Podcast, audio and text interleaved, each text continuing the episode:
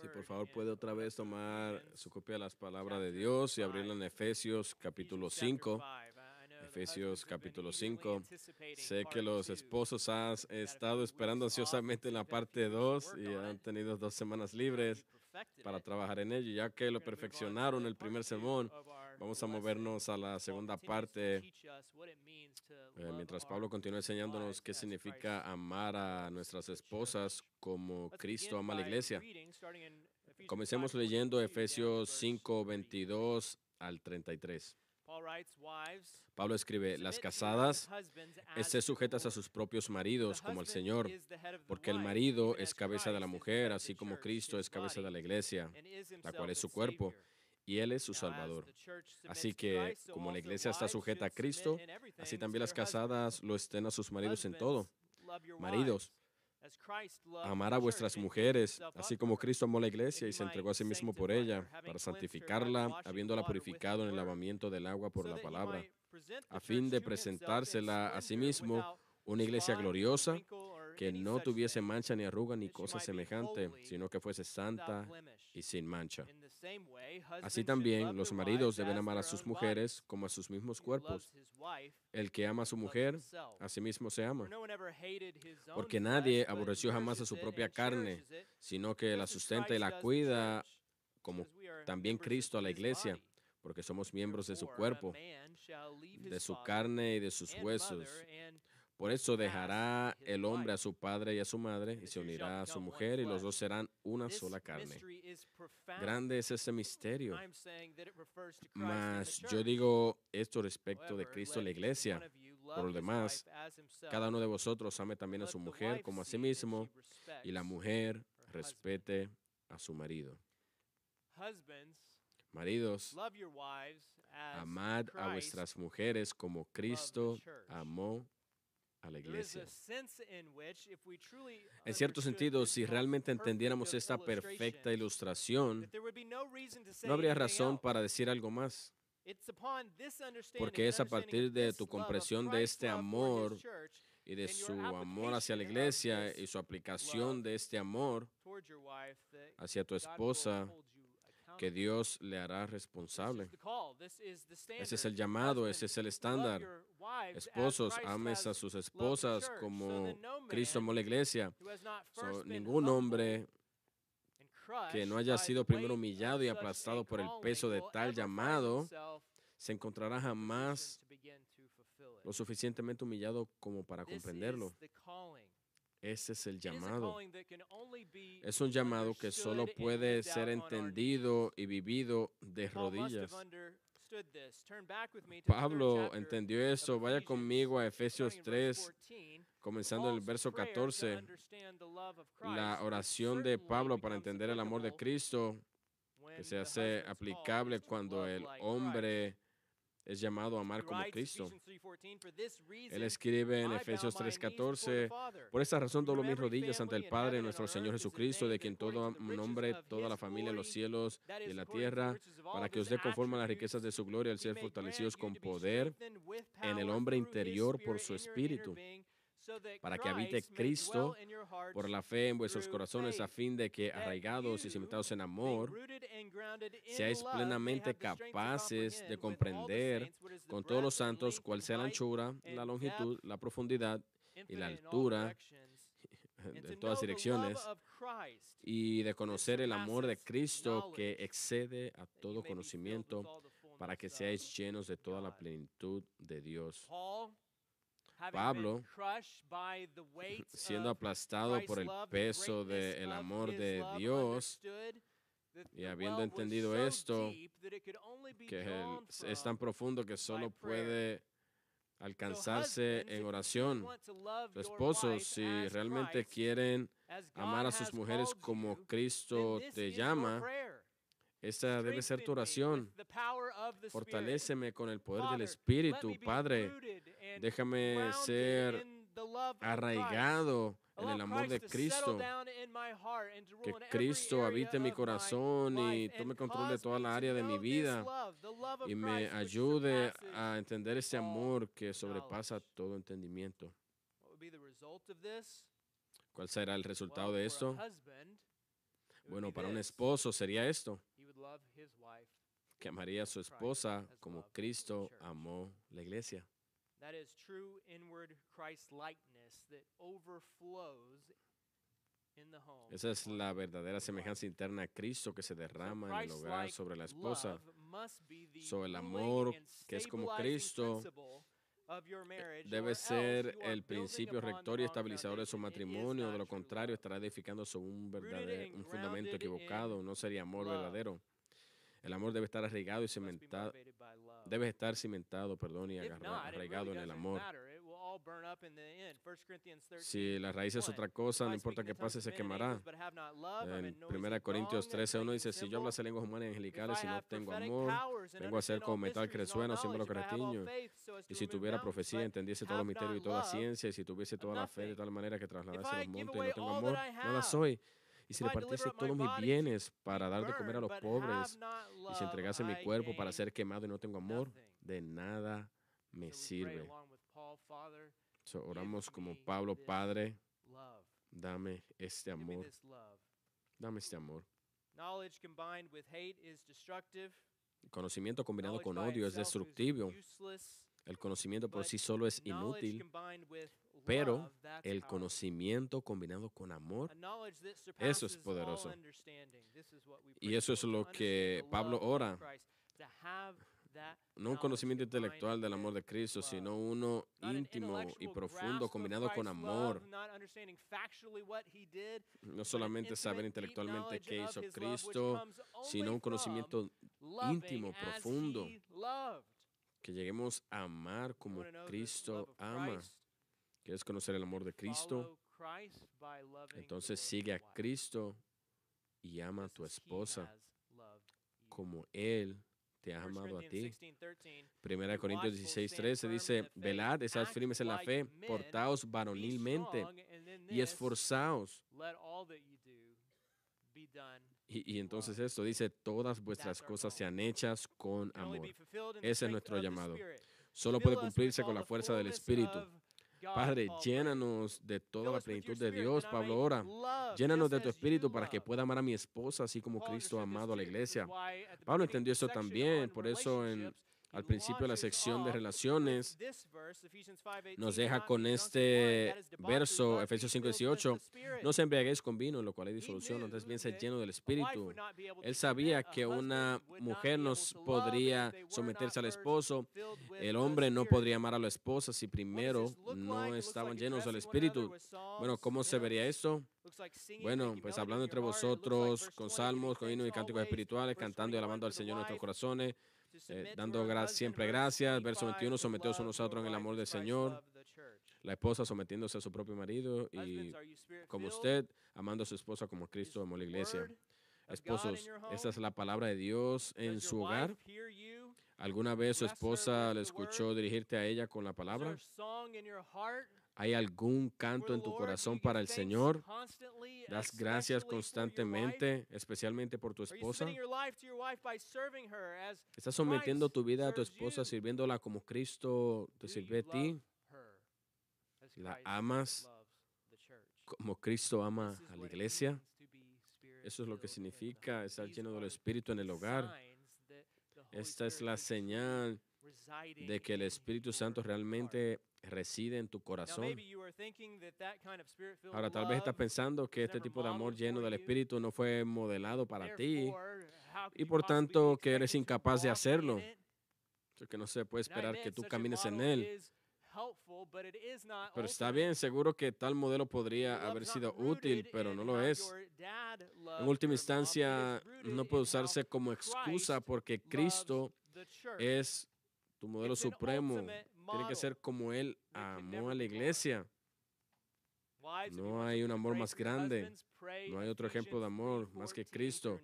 Esposa, si quieres hacer algo para orar por vuestros maridos, orad Efesios 3, 14 al 19. Oren para que Dios lo arraigue y cimente en amor, que lo fortalezca y lo llene con el Espíritu para que pueda amar. Ayúdalo a comprender el amor de Cristo para que pueda amar como Cristo. Y los maridos deben orar lo mismo. Padre, ayúdame a comprender este amor. Pablo obviamente no nos deja en la oscuridad. No solo dice que debemos amar como Cristo y... Bueno, sí, pudo haber sido eso y ya. Y ir a través de la escritura y ver qué significa eso, pero Pablo se asegura de explicar eso y, podemos revisar dos preguntas. La primera pregunta eh, viene del verso 25. Mi amor se sacrifica. Eh, soy lleno del Espíritu, amo verdaderamente a mi esposa. Bueno, pues mi amor se sacrifica por ella. Ama a tu esposa como Cristo ama a la iglesia y se entregó a sí mismo por ella. Amas como Cristo. Estás negando tus deseos por sus necesidades. La estás persiguiendo a ella como Cristo te llamó a ti, inclusive si es a un gran costo. Es tu posición del liderazgo utilizada para no servirte a ti mismo, sino sacrificarte y servir a tu esposa. ¿Tu amor se sacrifica? Esa fue la primera pregunta. Y la segunda pregunta viene de los versos 26 al 27. Y la pregunta es, ¿tu amor santifica? Eh, ¿Tiene un efecto purificador en tu esposa? No solamente somos llamados a sacrificarnos, sino también debemos ser uno de los instrumentos principales que Dios usa para santificar y hacer crecer a tu esposa a la imagen de Cristo. Ámala. Pablo escribe, como Cristo amó la iglesia para santificarla, habiéndola purificado en el lavamiento del agua por la palabra, a fin de presentarla a sí mismo una iglesia gloriosa que no tuviese mancha ni arruga ni cosas semejantes, sino que fuese santa y sin mancha.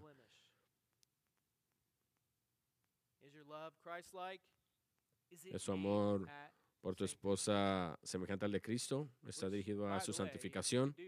que de hecho, no, importa cuánto se parezca a tu esposa a Cristo, ayúdala, anímala, empújala en dirección a Cristo. En otras palabras, el amor verdadero siempre está señalando a los demás, en este caso a la esposa en dirección a santificación, es decir, a semejanza de Cristo. Conduce por caminos de santificación como Cristo. Eh, Salmo 23.3, confortará mi alma, me guiará por sendas de justicia por amor de su nombre. Esta es la manera en que debemos liderar a nuestras esposas. Ahora, este amor es imposible y no lo podrás hacer por tu cuenta. Si no estás siguiendo a Cristo y dependiendo de Cristo, no hay forma que la puedas liderar en un camino de santificación.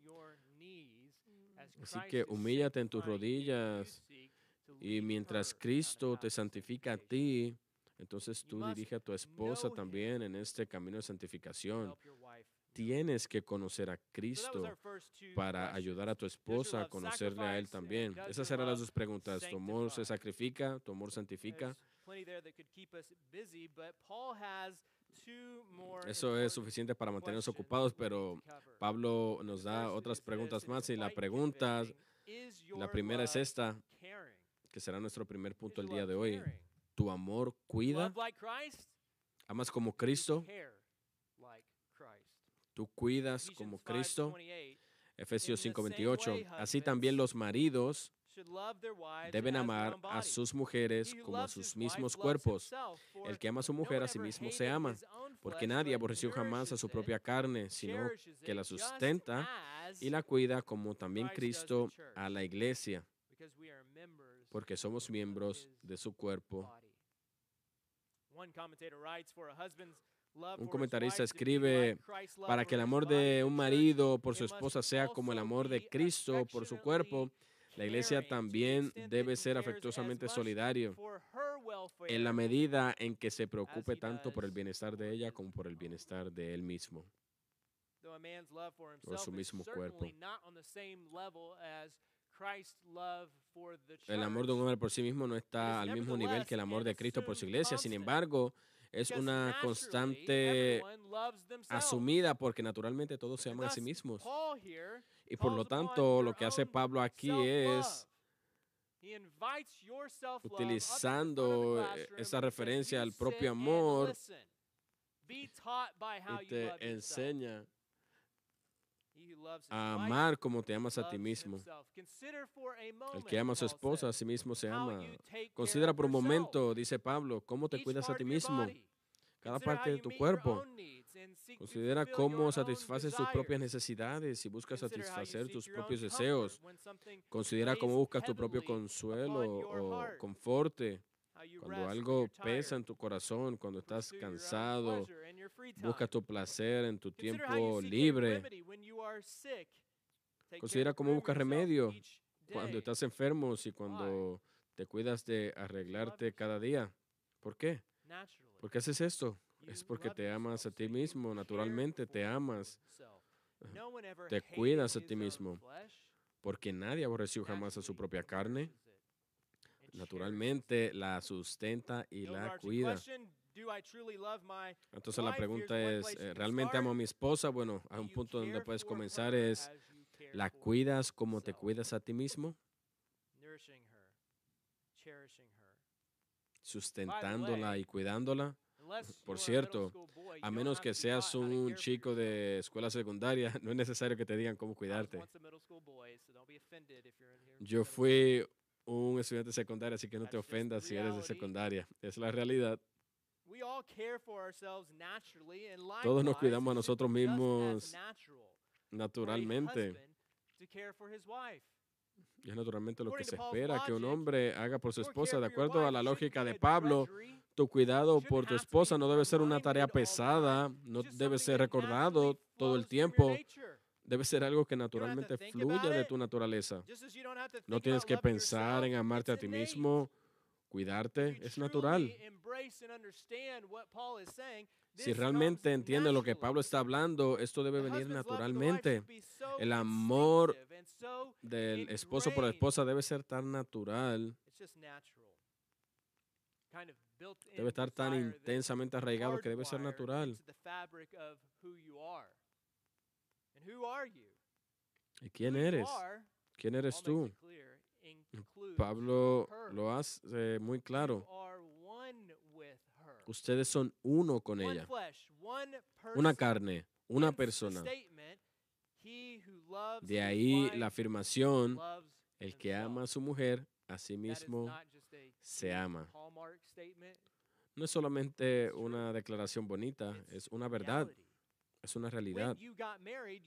Cuando te casaste, se Uh, convirtieron en uno. verses down at Ephesians 5, Mire 31, unos pocos versos más abajo en Efesios Genesis 5:31 3:24, citando a Génesis "Therefore, a man 2:24. shall leave Por esto dejará el hombre a su padre y a su madre y se unirá a su mujer y los dos become." serán una sola carne. porque Dios lo hará. Una sola carne. Los dos se convierten en uno. Hay una unidad. Jesús citó el mismo 10:7 verso en Marcos this, 10:7 y añadió "So they esto. Así que ya no son dos, flesh." sino una sola carne. Esposos quieren enseñar teología a sus hijos en casa, demostrar que crees en tu teología o demuestra que crees en tu teología amando a tu esposa tal como te amas a ti mismo. Enséñales que realmente son una sola carne y que te preocupas y amas a tu esposa. Es extrañar por qué la santidad del matrimonio ya no existe en nuestro país. Almost no one in our country has actually seen this Casi nadie en nuestro país ve esta unidad sagrada vivida en el amor del esposo hacia la esposa. Esposo, si realmente quiere proteger la santidad del matrimonio en ese país, empieza simplemente viviendo tu teología, amando a tu esposa como te amas a ti mismo. No sé si lo notaste, pero tú te amas a ti mismo sin importar tus imperfecciones. O quizás veas imperfecciones en tu esposa. Eh, Eso no es, eso, eso no es excusa. Debes amarla sin importar 5, ello. 33, however, let each Pablo lo resume en Efesios 5:33. as Por lo demás, cada uno de vosotros ame también a su mujer como get if mismo. Y eso es tan importante que lo a entiendas para que puedas cumplir con tu llamado. Esos son unas órdenes en marcha. Ámala como a ti mismo, lo que por cierto, En realidad es 12:31, solo una "You shall love your reformulación neighbor del segundo gran mandamiento, que es. Marcos 12:31, amarás a tu prójimo como a ti mismo. Eh, Tu esposa es tu prójimo más cercano. Ámala como te amas a ti mismo. No odies su carne, ama tu carne, amando a tu esposa. Y otra vez.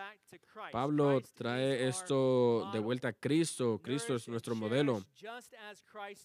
Sustenta y cuida como Cristo también a la iglesia. ¿Por qué? Porque somos miembros de su cuerpo. En otra palabra, Él hace esto porque somos una carne con Él.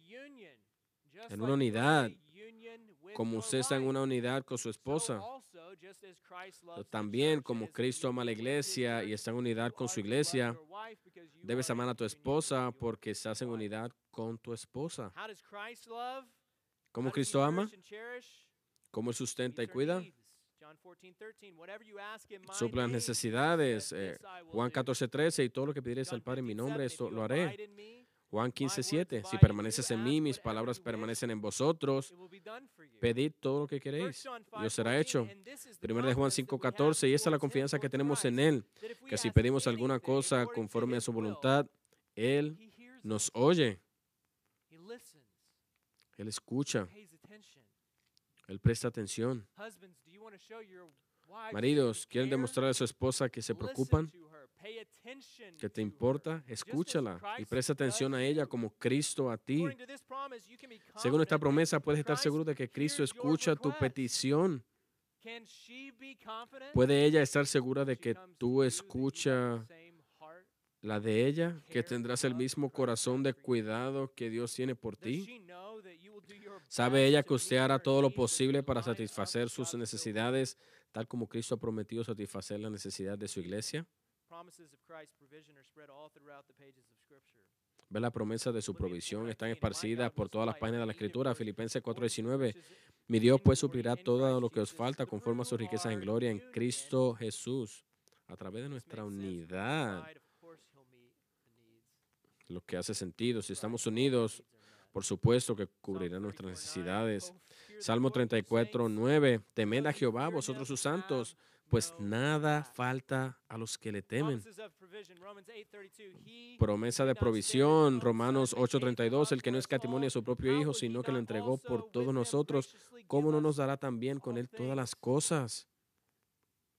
Luke 12:32, "Fear not, Lucas little flock, 12:32, no temas, manada pequeña, no os preocupéis porque vuestro Padre le ha placido daros el reino. Your needs." Él provee para todas 23:1, nuestras "The Lord is my necesidades. Salmo shepherd, I 23.1, Jehová es mi pastor, nada me faltará. ¿Por qué? Porque Él provee para todas mis necesidades. En lugares de delicados pastos me hará descansar, junto a aguas de reposo me pastoreará. La mejor provisión. Confortará mi alma. No solo provee físicamente, pero también espiritualmente. Me guiará por sendas de justicia por amor de su nombre.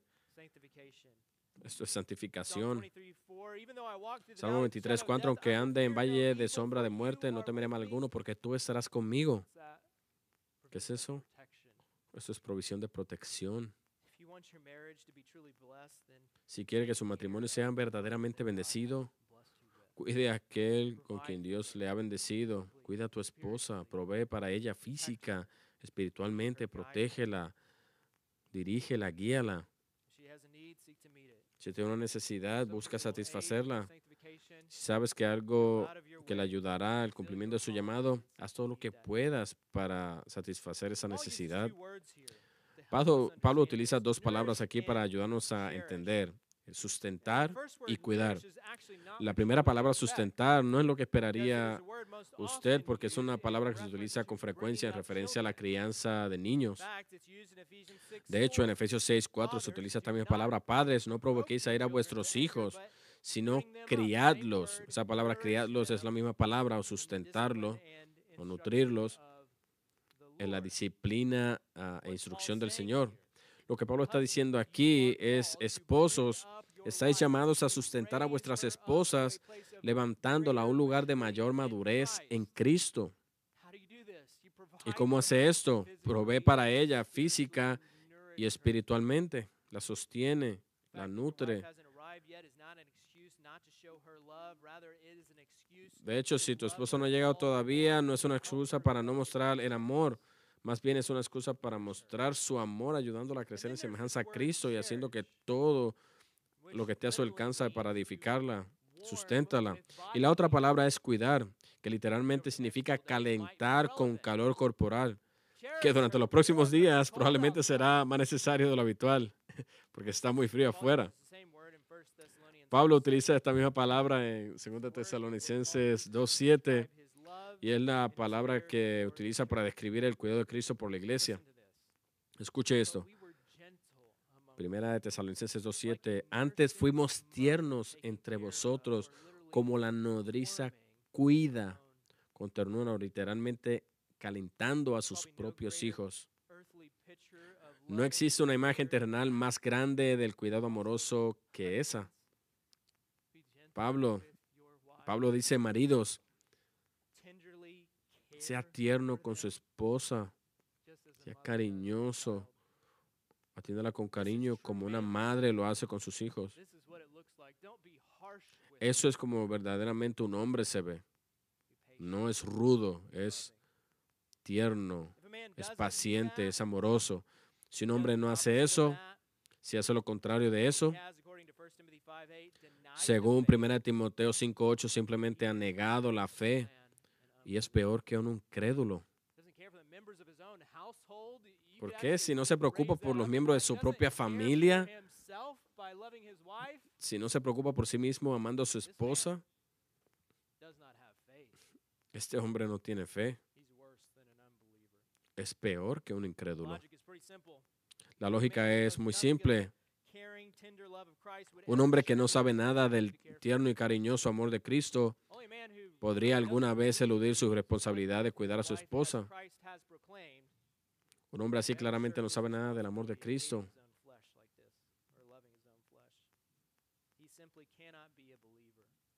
No puede ser un creyente, alguien que no ame a su esposa, que no se ama a sí mismo, amando a su esposa.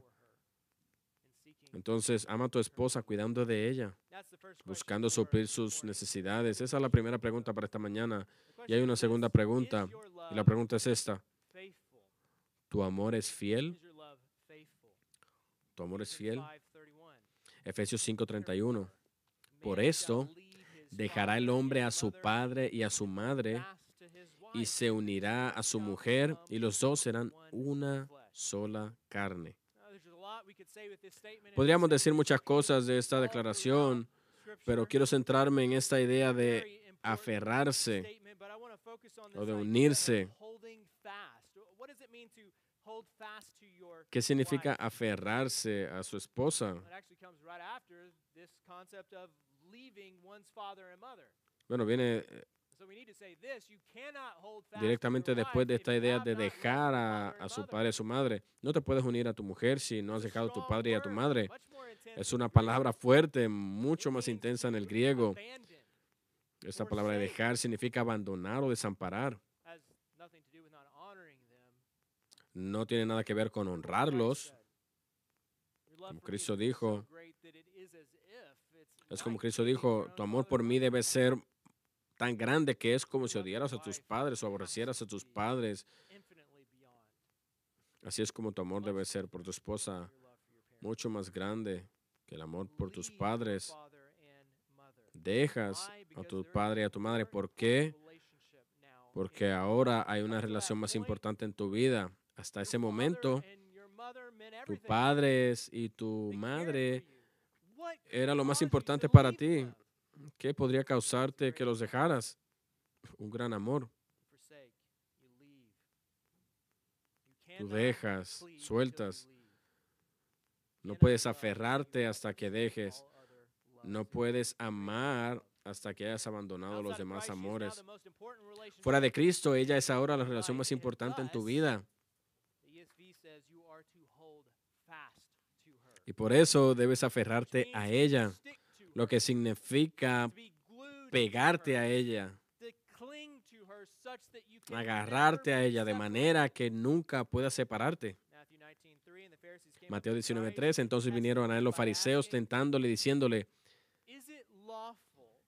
¿Es lícito al hombre repudiar a su mujer por cualquier causa? Había un poquito de debate aquí. ¿Qué exactamente estaban preguntando ellos? ¿Qué estaban preguntando si era lícito al hombre repudiar a su mujer por cualquier cosa? ¿Puedo escoger cualquier razón y dejar a mi esposa?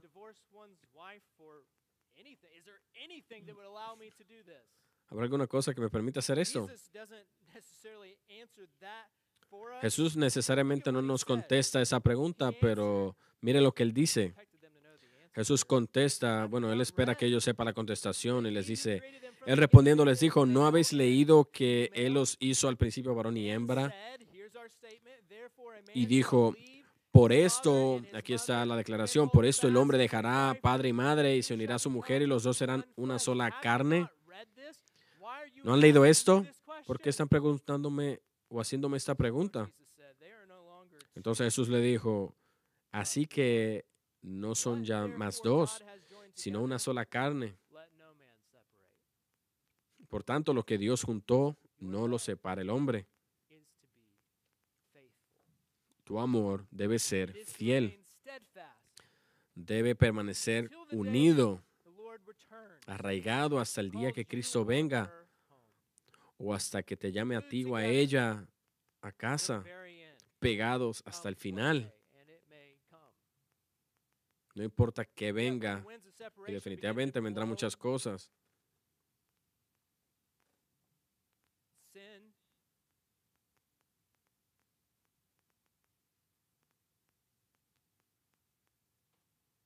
¿Y qué es lo que causa que, que esto se dañe? Es el,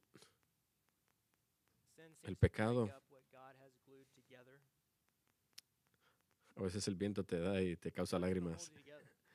El pecado separa lo que Dios unió.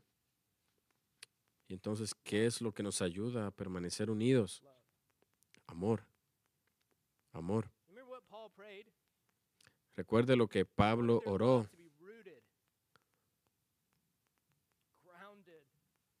Él quería que su amor estuviera arraigado, profundo, permanente, firme, estable.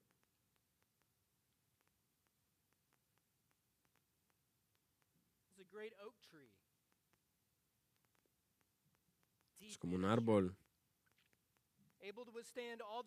Muy arraigado, capaz de mantenerse de pie sin importar las pruebas y pecados que vengan. but grow in the midst of them. Y en vez de, y en vez de caer, crecer en medio de las situaciones. Si usted abre un árbol, verá los anillos y algunos pueden mostrar que tuvieron mucho estrés o fuerza.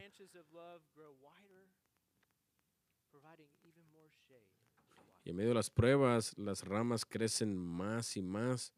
Proveyendo más cuidado.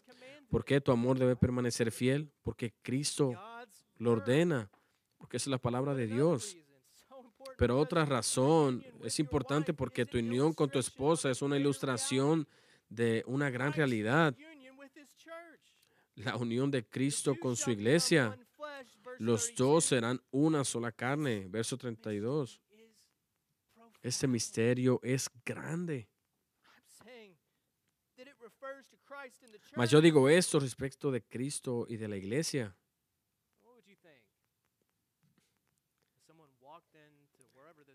¿Qué crees que le pasaría a un hombre que fuera capaz de acercarse a la Mona Lisa, sacarla de su estuche protegido y romperla a la mitad? Personalmente no me gusta la Mona Lisa, pero mucha gente sí. Inmediatamente tomarían a este hombre y lo llevarían a prisión por mucho tiempo y sería odiado por buena parte del mundo por mucho tiempo. Y sin embargo, hay imágenes que valen infinitamente más que eso y que cada día se rompen casi sin pensarlo.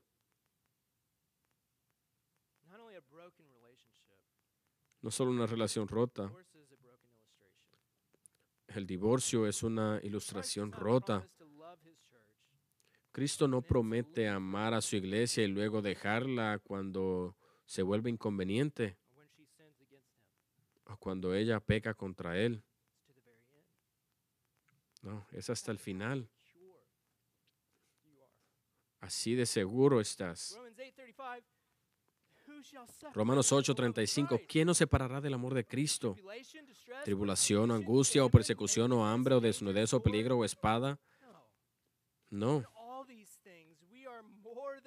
En medio de todas estas through cosas somos más que vencedores a través de aquel que nos amó.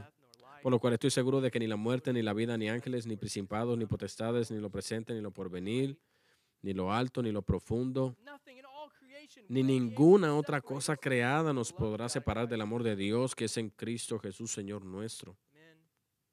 Hombres, aférrase a su esposa, porque Cristo está aferrado a usted. Aférrese a ella, aun cuando ella no se aferra a usted. Persíguela.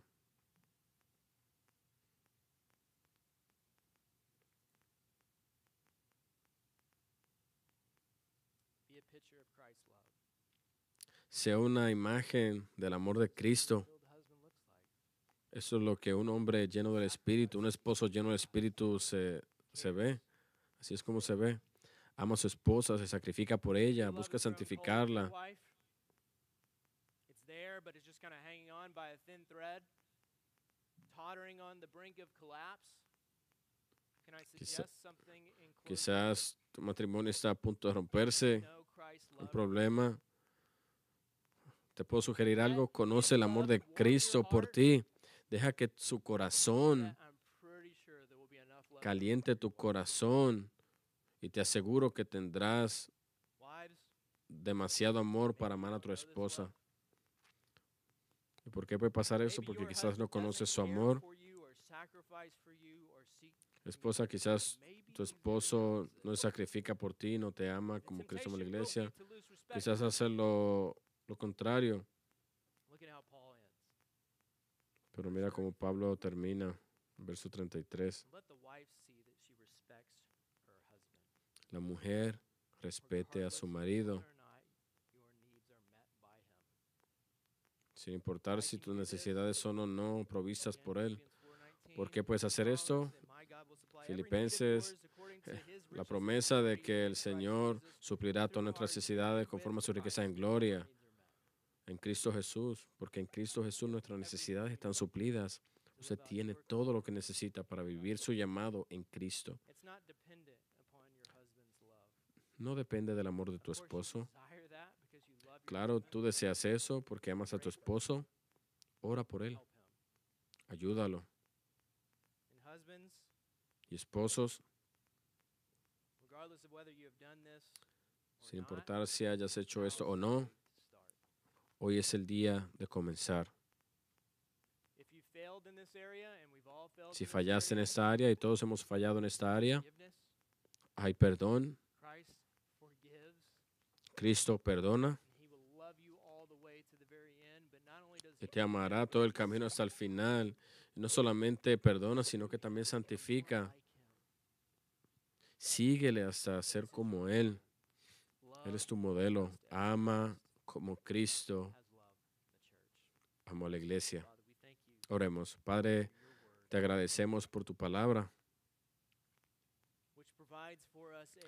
que provee para nosotros un estándar perfecto, uno que seguiremos toda nuestra vida y, no alcanzaremos por completo.